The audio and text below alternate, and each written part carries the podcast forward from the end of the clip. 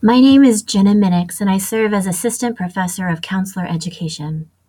And this is my Advent meditation based on today's reading from Matthew 21, verses 33 through 46.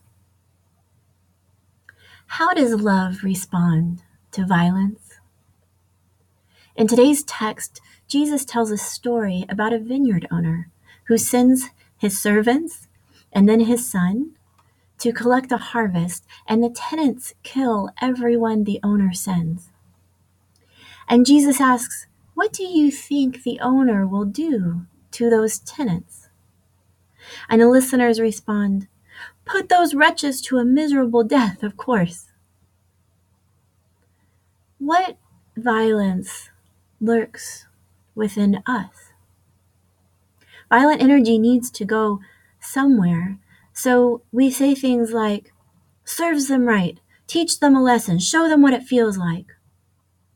And yet, Jesus doesn't seem to think counterviolence is the answer. Now, he says, don't you know the scriptures better than that? No, this isn't going to play out that way. There's a stone you've rejected, see? And it's become the cornerstone.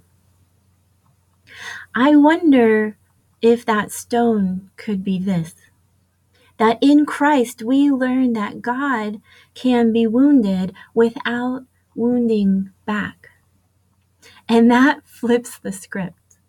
That means even when we're violent, God is not. And it means, God help us, we too can be wounded without wounding back. And it means we can be saved from the violence lurking within us, righteous as it always seems. It means our salvation has drawn near, near enough to be wounded, near enough to lay down his weapon and his shield, near enough to look us in the face and tell us a story. Let us pray.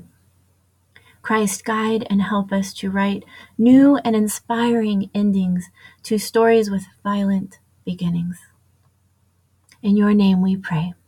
Amen.